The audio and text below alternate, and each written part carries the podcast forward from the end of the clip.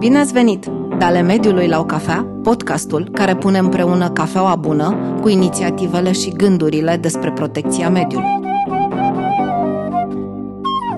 Sunt Elena Gasparion, președinte SNRB, gazda dumneavoastră.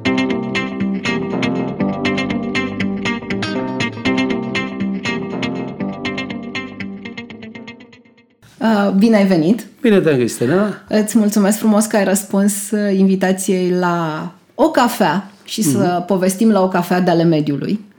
Cu cea mai mare plăcere. Uh, pentru public. Na, mm-hmm. sună prost. Nu. No. Ah, cum sună? Pentru cei deci... care sunt interesați să asculte câte ceva din povestea asta. Pentru cei care sunt interesați să asculte câte ceva din povestea asta, alături de mine se află Matei Dumitru, Revista Ecologic. Director Revista Ecologic, muncitor la Revista Ecologic, redactor șef adjunct.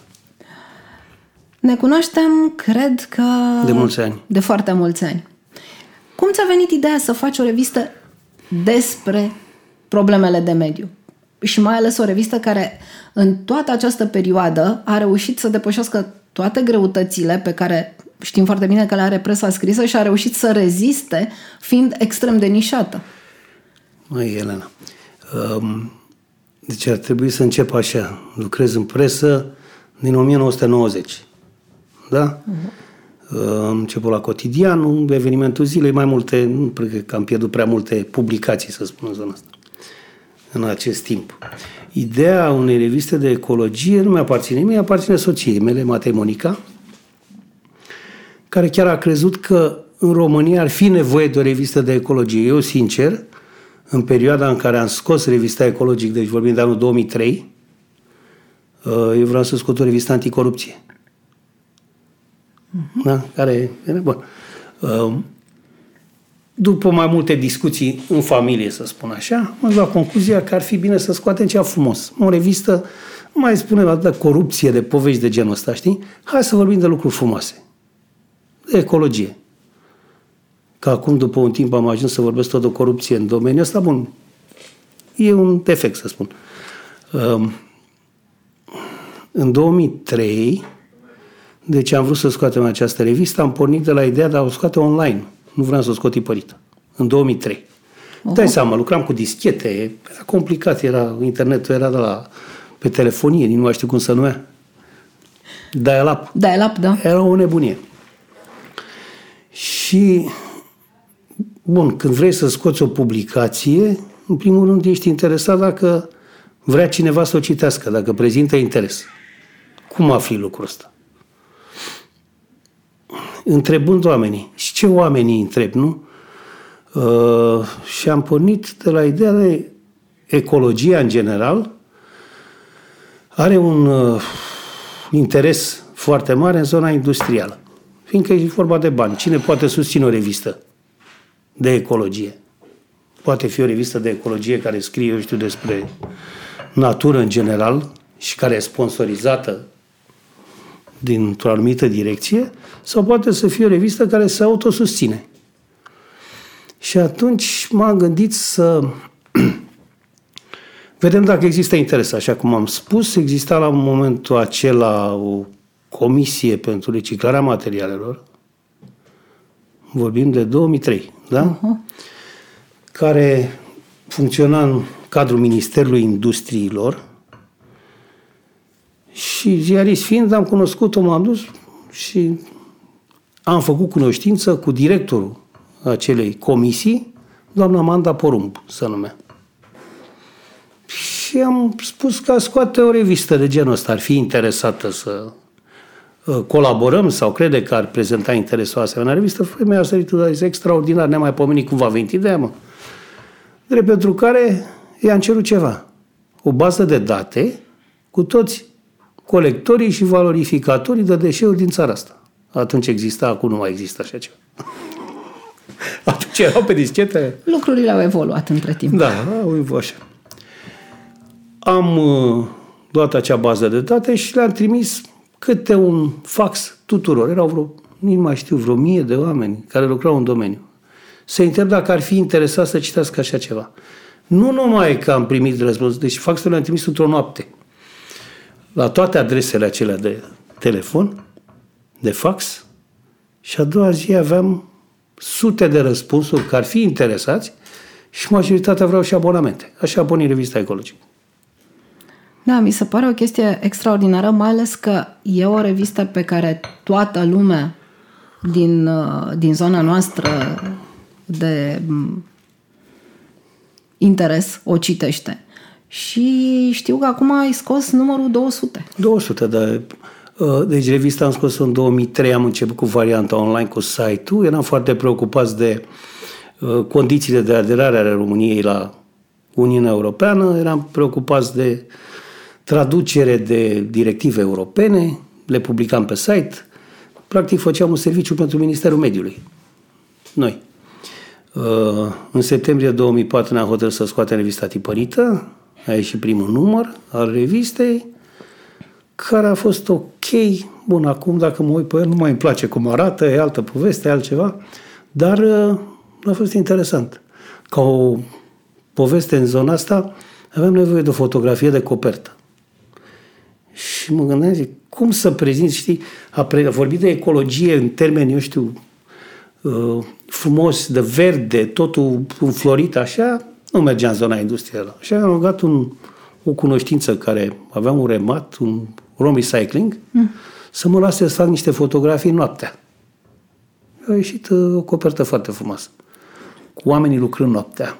Fiindcă așa se lucra atunci, se lucra în trei schimburi, uh, reciclarea deșeurilor metalice funcționa din plin, fiindcă exista materie primă atunci, să tăia industria, vorba industria comunistă, era tocată și vândută normal.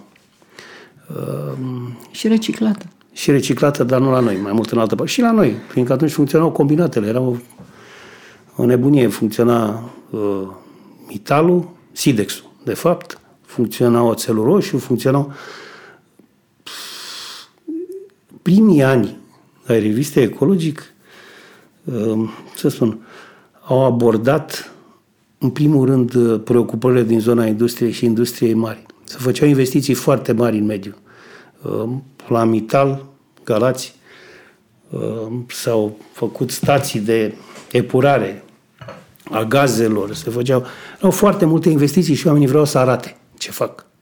Acum nimeni nu mai vrea să arate că nu mai există, adică au dispărut. Oțelul roșu a dispărut cu totul, multe, multe. Chiar am o întrebare. După aproape 20 de ani uh, în care ai scos și scoți în continuare revista, în ăștia 20 de ani ai cunoscut foarte multe tipuri de oameni.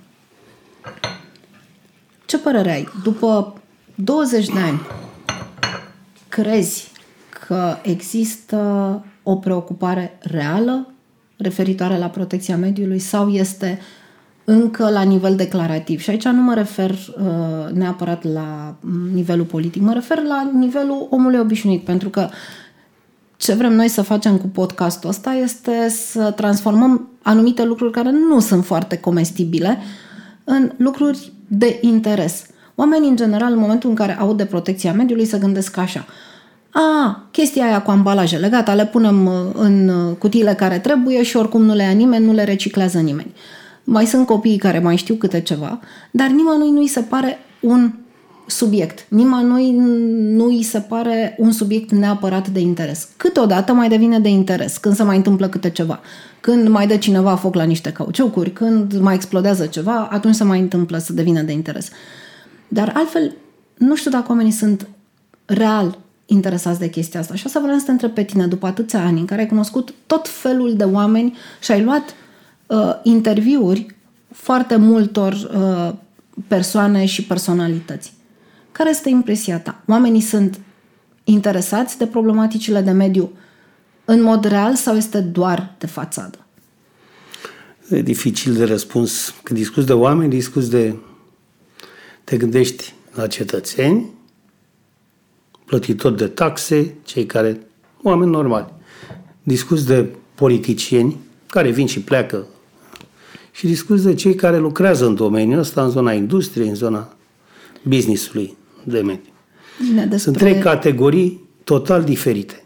Dar să începem cu omul de rând, pot să spun că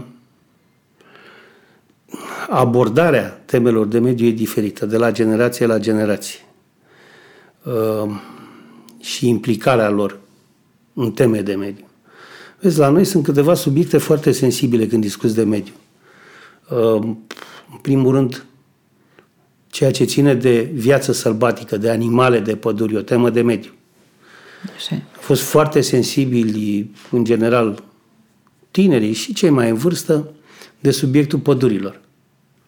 Tăiatul lemnului, tăiatul de faptul că lemnul ăsta ajunge la anumite direcții, la anumite fabrici care nu se țin neapărat de România, care sunt în Austria sau în alte părți. Sau că se exportă sau... Bun, uh, acest interes al lor, și de fapt era o nemulțumire foarte mare în zona asta, ar fi trebuit să primească și un răspuns de la autorități. Un răspuns uh, care să nu țină neapărat de, eu știu, programe pe care le implementăm și care funcționează sau nu funcționează, cum e sumalul sau nu știu. E? Uh, să vezi un interes din partea politicienilor care să vorbească mă gândesc la politicienii din domeniul mediului, la Ministerul Mediului, în primul rând, la agențiile de mediu, care să vorbească din punctul de vedere al celor care ocupă acel post pe care îl au, de apărarea mediului, nu de apărare a industriei de mobilă sau a uh, când discuți de animale sălbatice, la fel aștepți, oamenii sunt nemulțumiți. Eu știu că se împușcă ciocârliile, se împușcă urșii, se împușcă animalele în general sau că se dorește a se împușca și, și ăsta e un business. Trebuie văzut ca un business, nu e. Și vezi că anumiți politicieni se situează din domeniul mediului, care ar trebui să, să eu știu, să protejeze mediul sau sunt plătiți pentru asta, sunt numiți acolo și au o grămadă de beneficii. Ar trebui să se situeze pe poziția de apărare a acestor a animalelor. Și vezi că se poziționează de multe ori pe Uh, eu știu, în apărarea, poziții de apărare a fermierilor sau a vânătorilor sau agențiilor de vânătare. Auzi că dacă avem pădurile, mai avem pădurile care sunt, sunt le avem fiindcă, uh, eu știu, Rom Silva și alte, alți, alte firme care exploatează lemnul se preocupă de acest domeniu. Avem animale fiindcă, uh, eu știu, Uh, asociațiile de vânătoare fac un management al acestor animale. Bun. Urmă avem uh, zona cetățeanului de rând, adică tot cetățeanul de rând, care el este foarte sensibil la, la acest subiect. Și, cum a zis, așteaptă răspunsuri, pe care nu prea le primește. Aceste mesaje în zona reciclării, dacă mă gândesc. Dacă uh, colectați separat. Nu se spune colectați selectiv, nu. Colectați separat. Înseamnă că reciclați și o mare prostie. A colecta separat deșeul este, o, să spun, o obligație civică. Nu ține nici de directive europene, nu ține de absolut nimic. E datoria ta de cetățean să pui separat deșeurile. Bun, aici trebuie să ai și condiții necesare și autoritățile care să spună la dispoziție, autoritățile locale, posibilitatea de a depune separat. Cred că trebuie să ai și informația. Și informația, Pentru că, da. din punctul meu de vedere, informația nu pătrunde poate cât ar trebui. E drept că oamenii, în general, se preocupă mai mult de ce se întâmplă mâine ce fac mâine, ce mănânc mâine. Da, trăim vremuri grele, complicate, totul e scump. Oameni. Știi, paraziții spuneau vorba aia, nu? Când uh, nu ai ce să mănânci, nu prea pasă de altele. Asta cam așa e, mi-aduc aminte la un moment dat adică într-o campanie. din clasici, mă gândesc. Din clasici, da. Mi-amintesc la un moment dat am făcut o campanie din asta de conștientizare cu primăria municipiului București în care încercam să le explicăm oamenilor de ce este bine să recicleze deșeurile electrice la Oamenilor... momentul respectiv. Oamenii obișnuiți, da, oamenii înțeles. de pe stradă. Cei din primărie, oamenii din primărie înțelegeau? oh. Asta e o întrebare foarte bună. Uh, există oameni în primărie există, care da. înțeleg lucrul ăsta. Dar, evident, există și oameni în primărie care înțeleg lucrul ăsta doar atâta vreme cât le este util pentru imagine. Atât. Și asta nu ține doar de primăria noastră, m, ține de, în general de, de multe locuri. În fine, a fost foarte interesant că la un moment dat m-am dus către o doamnă în vârstă să-i dau un pliant în care să explic ce să facă, cum să facă. Și la momentul respectiv abia anunțaseră nu știu ce tăieri de pensii sau nu știu ce de așa Da. și mi-aduc aminte că a avut o reacție furioasă de-a dreptul și mi-a zis ăștia îmi taie pensia și voi vreți să-mi luați frigiderul din casă. Da. Și în momentul ăla mi-am dat seama că poate nu este cea mai bună abordare. Și de asta cred că oamenii încă, să mă corectez dacă greșesc, nu sunt pregătiți la nivel mental pentru treaba asta. Noi, ca rasă, am impresia că funcționăm pe dictonul lui Ludovic al XV-lea după noi potopul. Am așa imaginea asta pe zi ce trece. Cu mulți ani în urmă, am fost invitat la un, uh, un la ambasadorul Japoniei acasă, unde avea loc o întâlnire, urma să aibă loc o întâlnire între oamenii de afaceri japonezi, mari, nu vorbesc de firmele japoneze pe care le știm noi, cei care au terminale petroliere, mineraliere, super, tare, care veniți în România să cunoască autoritățile din România și să încerce să încheie niște contracte foarte importante pe zona asta. Bineînțeles că n-a venit nimeni. Am fost singurul care a participat acolo. Bun, eram din partea presei. Singurul din partea presei. Și ambasadorul atunci, îmi cer scuze, nu mai știu cum se numea, un tip cu totul și cu totul deosebit, se plimba pe balcon, fumam amândoi și la un moment dat s-au apropiat de mine și de la ora 8 trebuiau să vină. E 8 și 10. Se întârzie în România. De obicei, zic, s-ar putea. Dar dumneavoastră chiar credeți că or să vină? Da, cum să nu vină? Dar cum să nu vină? Adică, mă, nu contează. După o oră, au înțeles că nu o să vină nimeni din partea guvernului, ministerului, primării, nimic, absolut. Drept pentru care am stat de vorbă cu mai mulți japonezi care... Japonia, hm, o țară cu totul altfel decât România, mă gândesc. Întrebându-l pe acest ambasador, cum mi se pare țara noastră, am primit un răspuns care, cum să spun, m-a luminat în zona asta. Îmi place foarte mult țara. Țara e superb. Oamenii sunt ok. Dar nu înțeleg ceva. A luat o pauză și a aprins o țigare, s-a învârtit și mă s-a întâlnit. Cred că și-a uitat ideea. Nu înțeleg disprețul pe care îl au cetățenii României față de tot ce e spațiu public. Nu înțeleg. Ce nu e al lor. E un dispreț total. Față de parc, față de locul din fața casei, față de stradă, față de pădure, față de tot. Față de râuri, față de apă. Ei, disprețul ăsta total, nu știu cum ar putea fi, eu știu, contracarat de o campanie de educare. Cred că, în primul rând, ar trebui o campanie puternică de penalizare, de amendare și de trezire la realitate. Oamenii nu-și dau seama, bun, că e și prostie foarte mult în zona asta, sunt de acord, că își pun la țară, eu știu, grajdul lângă fântână, beau apă și, bun, sunt multe. Aici, da, e nevoie de educație. Dacă vă place ce auziți, intrați pe paginile noastre de social media și dați like și share. Cafeaua o dăm noi!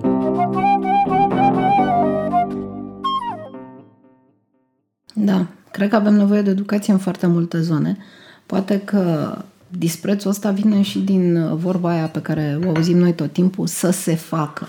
Și asta este o vorbă... O iubesc pe asta. Da, și eu foarte tare. Cum se circulă, cum se face, ce se întâmplă, adică... Da, să se facă. Să se facă vine de pe vremea regimului comunist, când statul, Da? nu se știe cine este statul, trebuia să facă. Și cred că noi încă nu ne-am debarasat de mentalitatea asta a lui să se facă. Să se facă nu știu cine. Și de asta cred că cumva oamenii nu conștientizează că fiecare dintre noi este responsabil pentru ce face. Că să se facă vine de la tine, de la mine. Da, tu ai făcut, te-ai apucat să faci o revistă și uh, ai reușit să reziști în toată perioada asta. Uh, venind și cu exemple de bune practici și nu numai uh, exemple de bune practici de afară, din vestul Europei, cum ne imaginăm noi, inclusiv cu exemple de bune practici de aici, pentru că există și aici exemple de bune practici. Și asta vreau să te întreb. Crezi că există în zona de bune practici speranță? Sigur. Noi sigur că există.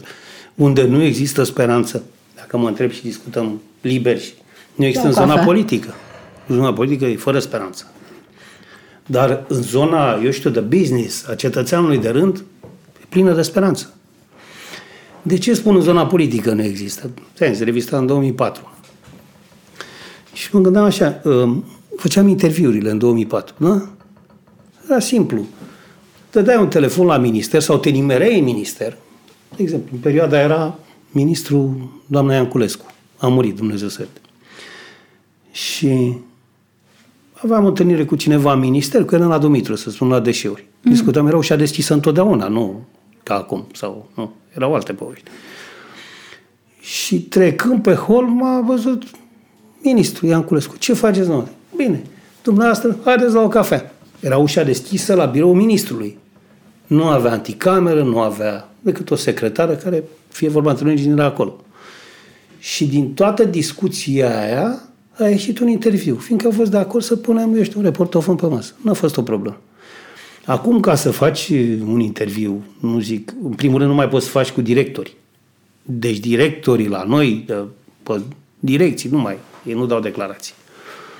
Uh, nu mai poți să faci cu, nu numai din minister, nici de la Agenția de Mediu, nici de la AFM, de nicăieri. Se discută numai cu cei care au, uh, eu știu, reprezentare politică. Deci e președintele AFM, cu el poți să faci. Și acolo, și la ministru, și la secretar de stat, și la trebuie să trimiți înainte întrebările, care se lucrează în alte birouri pe la direcțiile care nu dau declarații de obicei și nu se întorc și... Da? Deci aici s-a creat o ruptură între... Fiindcă noi ce suntem presa? Noi suntem oamenii care transmit o informație de la niște autorități alese, numite cum sunt ele, dar cu putere de decizie în zona aia, către cei interesați. Cine sunt cei interesați? Cetățenii și tot cetățenii care muncesc și plătesc în zona asta taxe și sunt plini de speranță că evoluează totul spre bine, reciclare și... Da. da. Tot așa. În perioada aia. Era, eu știu, un uh, remat, să spun. Asta era un remat holding.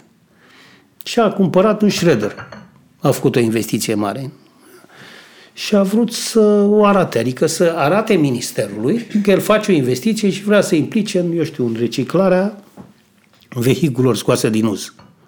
Reciclare la nivel european, nu. Și atunci totul se rezolva rapid. Era un mesaj trimis către minister, unde era, atunci era Corudi, mi se pare. Și, da, și, cum să spun, ministrul era bucuros că există așa ceva în România și dorea să vină să vadă lucrul ăla. Dorea să vadă Green Group-ul, când a apărut, eu știu, Green Tech cu Green Fiber-ul, Green Wii-ul. Erau interesați, vreau să vadă. Acum nu mai există acest interes. Stai să te gândești câți secretari de stat, câți miniștri și nu numai la mediu, că acum discutăm de economie circulară, ar trebui și din Ministerul Economiei să fie interesați în ce se întâmplă în povestea asta. Nu numai Ministerul Mediului. Nu? Când discuți de reciclare și de... Câți au văzut un, eu știu, un colector de deșeuri, cum lucrează, un, eu știu, o stație de sortare. Câți au văzut un reciclator mare? Sau nu mai întreb, eu știu, să-l întrebe ce probleme ai, cum poți fi ajutat, nu există. Există așa o, să zic, o idee preconcepută că majoritatea sunt destul de hoți așa și nu e ok ce fac ei. Fiindcă au profit, au... și trebuie să ai profit. Fiindcă Da, până la urmă, dacă ai un business, trebuie să ai și profit. și bătrân cum sunt așa, am uitat ce m-ai întrebat. Da, te întrebasem dacă după atâta vreme crezi că există, există speranță, reală. Deci am zis, există. Există în zona asta și va fi. Da, mă, dar fiindcă... Dar Crezi că există speranță la generația 68-69 sau speranța vine de la generațiile mai tinere? mă gândesc așa. Dacă ar fi... Depinde speranța. Dacă te gândești la... Hai, ne gândim la deșeuri, nu? Deșeuri electrice și electronice. Generația mai bătrână, să zic, renunță mai greu la deșeuri electrice și electronice. Nu și nivel de trai așa, mai scăzut. Generația mai tânără renunță mai ușor la aceste deșeuri, dar nu știu dacă e un lucru bun. Fiindcă atunci când discuți de economie circulară, reciclarea ar trebui să fie ultimul palier în zona de economie circulară. Ar trebui refolosite în mare parte. Ar trebui, eu știu, ca mulți din uh, cumpărători, din tineret în special, să nu cadă pradă prea repede și prea ușor campaniilor publicitare pe tema eu știu, noilor telefoane mobile, noilor gadgeturi, noilor... Bun, asta e o părere a unui om dintr-o generație mai veche. Poate am văzut acum uh, o campanie la televizor care fix despre asta vorbește, despre uh, refolosirea telefonelor mai vechi. În da, sensul da, că poți să te idee. duci să iei un telefon mai vechi care probabil că este reparat și așa uh-huh. cu o mhm. garanție evident mai mică. Și stăteam și mă gândeam că este prima idee de genul ăsta pe care o și văd uh, promovată. Și mi se pare într-adevăr o idee bună, pentru că până la urmă, ok, telefoanele astea inteligente ies de cel puțin două ori pe an modele noi. Modelul nou, sigur, e mai evoluat decât modelul vechi, dar oare cu atât de mult încât să merite să faci, pentru că sunt oameni care fac eforturi, iau credite ca să iau ultimul model de telefon. Da. Că toate aceste campanii nu fac altceva decât să creeze, eu știu, motive de nefericire pentru tineri, pentru cei care și-ar dori, nu-și permit, nu pot, dar și-ar dori și sunt nefericiți. Ok. Bun. Astea sunt niște aparate, niște gadgeturi care evoluează, și, dar sunt alte deșeuri care nu pot fi refolosite, cum sunt bateriile. Aia nu sunt. Nu pot fi refolosite. Nu. Aici, deci aici, asta e o zonă în care ar trebui ca cetățenii și toată lumea să înțeleagă că trebuie să fie conștienți de ce fac cu aceste baterii după ce nu le mai folosesc. Da, asta este o zonă în care noi cel puțin ne luptăm destul de mult pentru că și legislația pe baterii a apărut ultima dintre toate tipurile de deșeuri și pentru oameni gestul de a arunca bateria la coș este mult mai ușor decât ăla de a arunca televizorul. Că pe ăla trebuie să faci ceva efort, să-l scoți din casă, să faci cumva. Bateria este da. o chestie foarte simplă. Și din punctul ăsta de vedere... Adică un televizor poate fi reparat la un moment dat, să spui. Și înțelegi, ești o familie mai... care nu are surse de venit prea mari, că se le sparte greu de un obiect vechi. Se gândește că la un moment dat poate îl va repara și nu va fi nevoie să dea... Dar când discuți de astea, care sunt consumabile, exact. ce faci?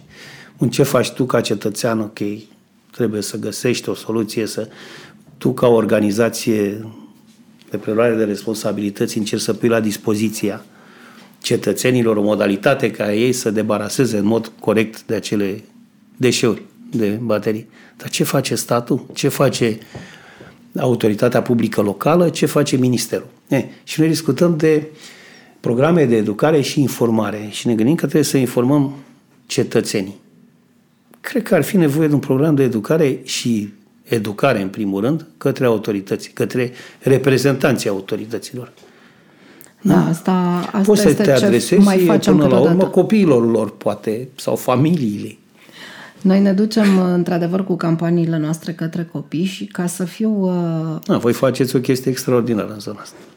Ca să fiu sinceră, noi ne bucurăm că începând de anul ăsta Ministerul Educației a introdus în uh, curiculă educația de mediu.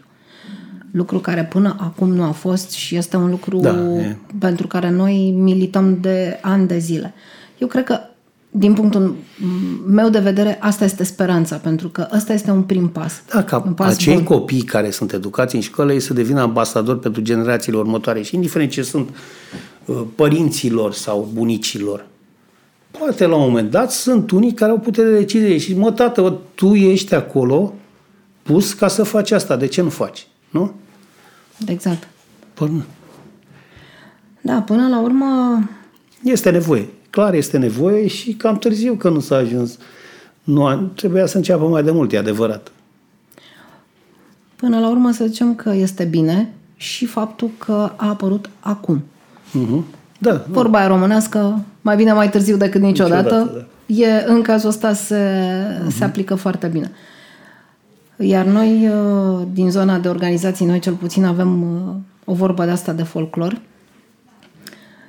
că ne luptăm, suntem un fel de Don Quixote care se luptă cu morile de vânt ale indiferenței. Și aici mă refer la toate tipurile de indiferență, plecând de la indiferența adultului care se gândește doar ce are el de făcut și mai ales după anii ăștia doi de pandemie, uh, orizontul multora s-a îngustat foarte tare și cred că efectele încă nu le vedem pe toate, până la indiferența de la, de la orice nivel.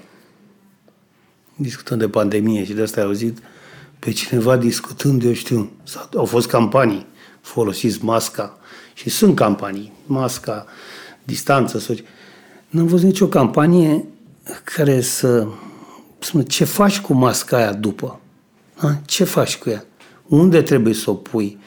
Ce se întâmplă? Nimeni nu știe câte deșeuri medicale s-au generat în perioada asta, e o nebunie. Unde au ajuns ele? Ce... Nu contează. Ce... La un moment dat vezi niște situații așa, frizează inconștiența, nu, nu înțelegi. Măștile le vezi aruncate, aruncate peste tot. peste tot. Ah. Le găsești aruncate pe stradă, la gunoi, oriunde și eu sunt convinsă că ele nu trebuie aruncate în deșeu menajer, dar nu știi, într-adevăr, ah. care este varianta. Unde trebuie să le duci? Ok, le pui separat într-o pungă Bun, și unde duci punga aia? Bun, au fost campaniile aia. Purtați mască. Trebuia și după ce ați purtat masca aia, aveți grijă ce faceți cu ea, mai erau câteva cuvinte de spus. Da, E nevoie de educare în, form, în de educație în zona de decizie, în primul rând. Acolo ei nu sunt interesați de zona asta. Sunt interesați de infringement, unde noi suntem vinovați de fiecare dată cetățenii, dacă ai observat. Uite, discutăm, dacă vrei, despre arderile din jurul Bucureștiului, care au fost da, Berceanu, da, da. toată lumea au sărit în sus. Ardele din jurul Bucureștiului. Și care a fost soluția găsită? Îi amendăm, îi uh, uh,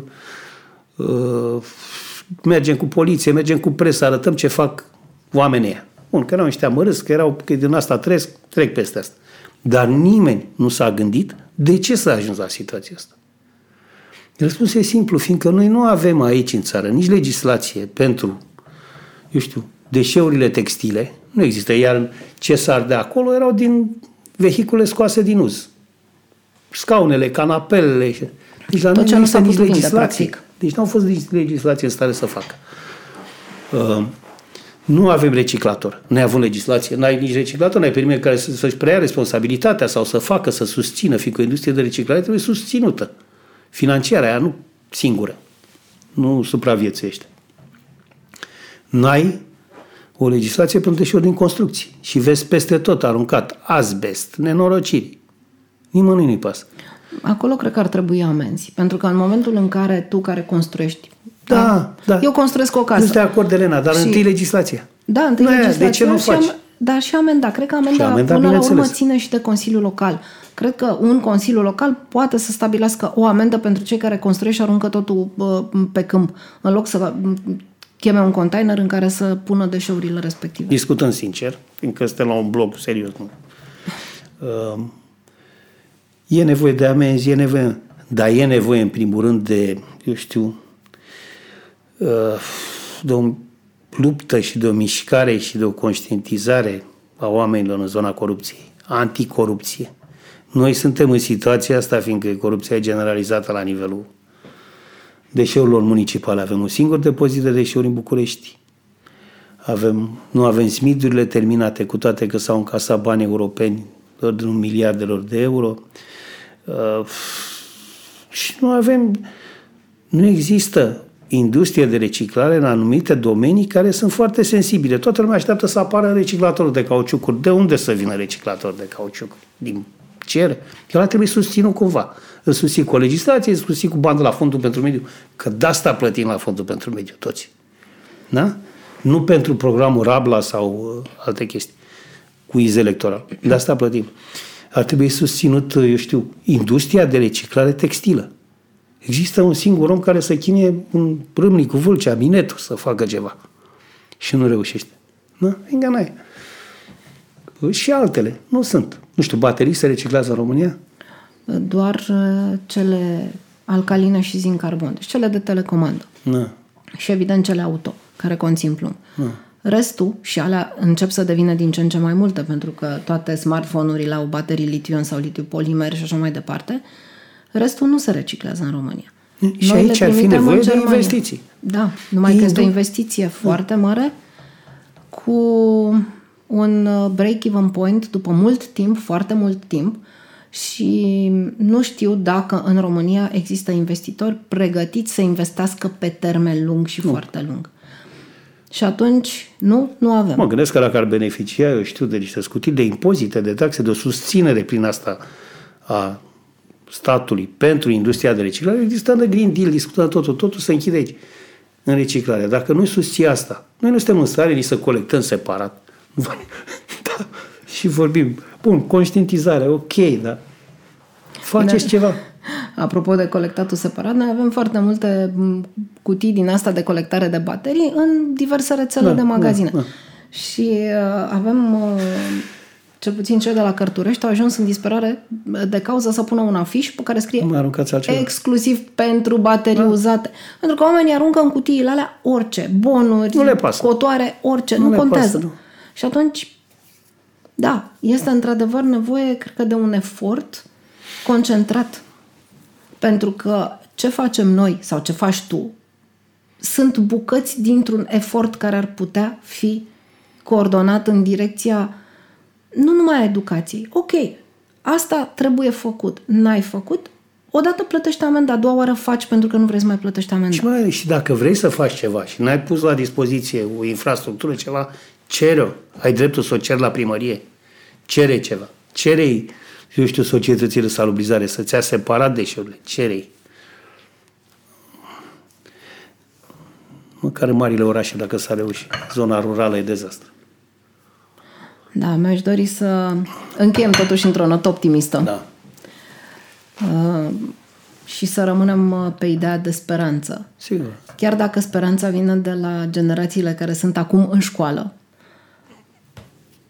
pentru că, până la urmă, ei sunt, uh, din punctul meu de vedere, mai deschiși către genul ăsta de gândire decât uh, generațiile da, și aflate viitorul în e al lor. acum. Viitorul e al lor.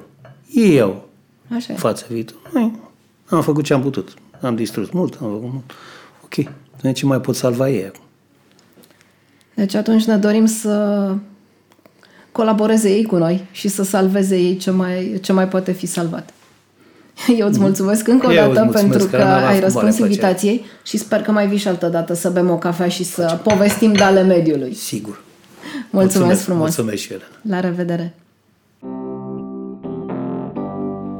Aceasta a fost ediția de astăzi.